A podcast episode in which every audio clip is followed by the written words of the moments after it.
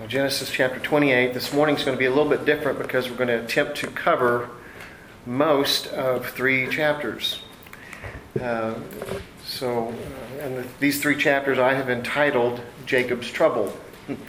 and we can actually entitle quite a bit of these chapters Jacob's Trouble. Uh, of course, that's a play on words because the real Jacob's Trouble is uh, the Great Tribulation. You know, um, Jeremiah 30, verse 7. How awful that day will be. There will be none like it. So, this is something that's in the future, and there's never been anything like what's going to happen. The Great Tribulation is unmatched and how bad it's going to be. Uh, how awful that day will be, there will be none like it. It will be a time of trouble for Jacob. And of course, Jacob, his name will be changed to Israel shortly. Uh, but he, Jacob, will be delivered out of it. Jeremiah 30, verse 7. So it's a play on words, uh, Jacob's trouble. Um, and so we're going to have to move through these chapters fairly quickly and then at the end make some important observations. And so, where are we at in the Bible? Uh, Alex did a really good job last Sunday, and uh, I thought he did a really good job, and we're very fortunate to have him uh, here.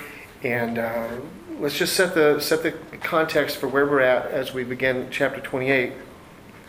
Uh, Jacob has lied to his blind father, and he did this to gain his older brother's blessing. And of course, his older brother now is full of resentment and wanting to kill him. And so uh, Jacob's had to leave home and so in chapter 28, he is far from his mother's protection, something he has never experienced before. So this is not going very well for him. Uh, his mother, Rebecca, uh, she now feels the full weight of her actions because she's created this incredible gap between herself and her older son, Esau. She has created a gap between herself and her husband. And Jacob's had to leave, and she doesn't know when she's going to see him again. So that's the state of affairs. That's how this chapter opens. Uh, you know, sometimes when we realize what will happen if we don't succeed at something, we carefully weigh the consequences of our failures. But so often, we do not count the cost of success. So at the close of the chapter, Rebecca told Jacob, at the close of chapter 27, Rebecca told Jacob to that he needed to leave, lay low for a little bit. I'll let you know when the coast is clear. And so she sent him to Laban, her brother, in Haran. And we remember the, the Fertile Crescent. We've talked about this maybe seven million times, but you know, there's Mesopotamia, and it goes around the desert.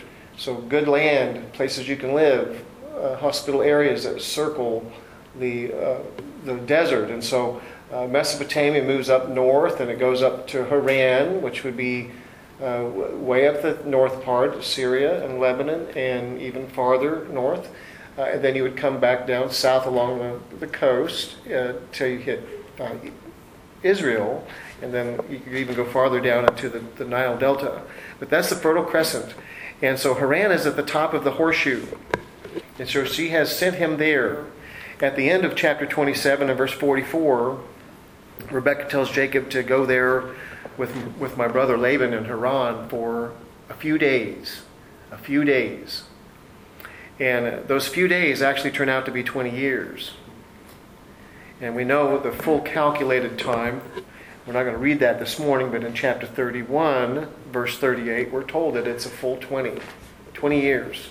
And so by the time Jacob returns, it looks like his mother has passed away. So they never saw each other again. This little ruse that they had planned came at great cost. They were successful in what they were trying to accomplish, but not really. It came at great cost. So uh, Bruce Waltke, he compared Isaac and Jacob to uh, a tire with a slow leak and a tire with a blowout. So I think it's funny that Isaac is the slow leak and Jacob's the blowout. Uh, um, let's let's continue reading. I have a little joke here. I'm not going to tell it. I'm going to pass it. Okay, I'm going to keep going. Uh, I'm real bad about thinking things are going to be funny, and then they're not at all. So we're going to, skip. Um, let's go ahead and start reading, uh, beginning in verse 1 of chapter 28. Isaac summoned Jacob. Uh, Isaac summoned Jacob, blessed him, and commanded him, "Don't take a wife from Canaanite from the Canaanite women." Go at once to Aram, to the house of Bethuel, your mother's father. Marry one of the daughters of Laban, your mother's brother. May God Almighty bless you and make you fruitful and multiply you so that you become an assembly of peoples. May God give you and your offspring the blessing of Abraham so that you may possess the land wherever you live as an alien, the land God gave to Abraham. So Isaac sent Jacob to Aram to Laban, son of Bethuel, the Aramean, the brother of Rebekah, the mother of Jacob and Esau. And Esau noticed that Isaac blessed Jacob and sent him to Aram to get a wife there. And when he blessed him, Isaac commanded Jacob not to marry a Canaanite woman. And Jacob listened to his father and mother and went to Aram. Well, Esau realized that his father Isaac disapproved of the Canaanite women, so Esau went to Ishmael and he married, in addition to his other wives, the daughter of Ishmael, Abraham's son. And she was the sister of Nebaioth, or whatever. So that's a lot of vowels there. Um, so we notice right off the bat something very important. Don't take a wife from the Canaanite women. Uh, why would that be? You know, uh, there's a desire to protect the promise, the lineage. Um, there's, it's, it's been very clear, God's made it very clear that there's a certain lineage that He has promised a blessing through. And so there's a desire to protect that, but there's also the desire to stay true to the faith. You know, uh, people who um, marry people who are not of the same faith are uh, going to have conflict. You know, if, if, a Baptist woman marries a Roman Catholic man, or vice versa, one of the two is going to win out, or they're both going to end up not going to church. Um, you can imagine if, a, if someone who is an atheist marries a believer. You know, uh, the New Testament has a lot to say about this, about not being unequally yoked. You know, if you marry an unbeliever, uh, you've hitched your horse to the wrong post because um, you're going to be constantly pulling against each other instead of working together as one of the same mind, of the same faith. And so the Canaanites, um, there were some folks there that we have met that feared God, but the rest of them were basically uh, steeped in idolatry, and this was only going to continue to get worse. And so there's that desire to uh, marry within the faith here in verse 1. And then in verse 2, he's told him to go and marry one of the daughters of Laban. And so we do well to take notice of this that, uh, that who it is that Isaac is told to marry and how many of them he is told to marry.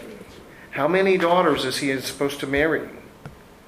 In verse 2, just one. His dad told him to marry one woman. Now, uh, we also see Esau's response to this, and some people see this as Esau trying to please his dad by marrying within the faith, by marrying one of Abraham's offspring, you know, through Ishmael. But uh, you've got, um, uh, he's made a mistake there, hasn't he? You know. Uh, so I'm not sure what Esau had in mind when he did this, but uh, he married one of Ishmael's daughters. And so if he thought he had problems by marrying two Hittite women, now he has married an Ishmaelite too. So now he has three women that he is married to. So uh, I don't know if that strikes a, a good, as a good idea to you, but uh, not to me. Um, so let's continue reading uh, verse, verse 10.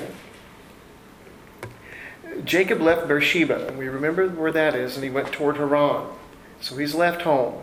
He reached a certain place and he spent the night there before the sun had set. And he took one of the stones from the place, put it there at his head, and laid down in that place. And he dreamed. A stairway was set on the ground with its top reaching into heaven, and God's angels were going up and down on it. The Lord was standing there beside him, saying, I am the Lord, the God of your father Abraham, and the God of Isaac. I will give you and your offspring the land that you are now sleeping on. Your offspring will be like the dust of the earth, and you will spread out toward the, the west and the east and the north and the south. All the peoples on the earth will be blessed through you and your offspring. Look, I am with you, and I will watch over you wherever you go. I will bring you back to this land, for I will not leave you until I have done what I have promised you. And when Jacob awoke from his sleep, he said, Surely the Lord is in this place, and I didn't even know it. He was afraid, and he said, What an awesome place this is. This is this is none other than the house of God. This is the gate of heaven. And so early in the morning, Jacob took the stone that was near his head and he set it up as a marker. He poured oil on top of it and he named the place Bethel. The place was previously named Luz.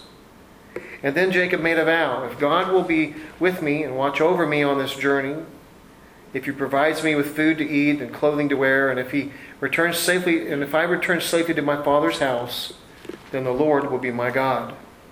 And this stone that I have set up as a marker will be God's house, and I will give to you a tenth of all that you give to me. Now, Bethel means, of course, house of God, and it's about 11 miles north of Jerusalem. And so, uh, if you're going to go from Jerusalem to Bethel, it's going to be going down to Bethel because Jerusalem is elevated. But as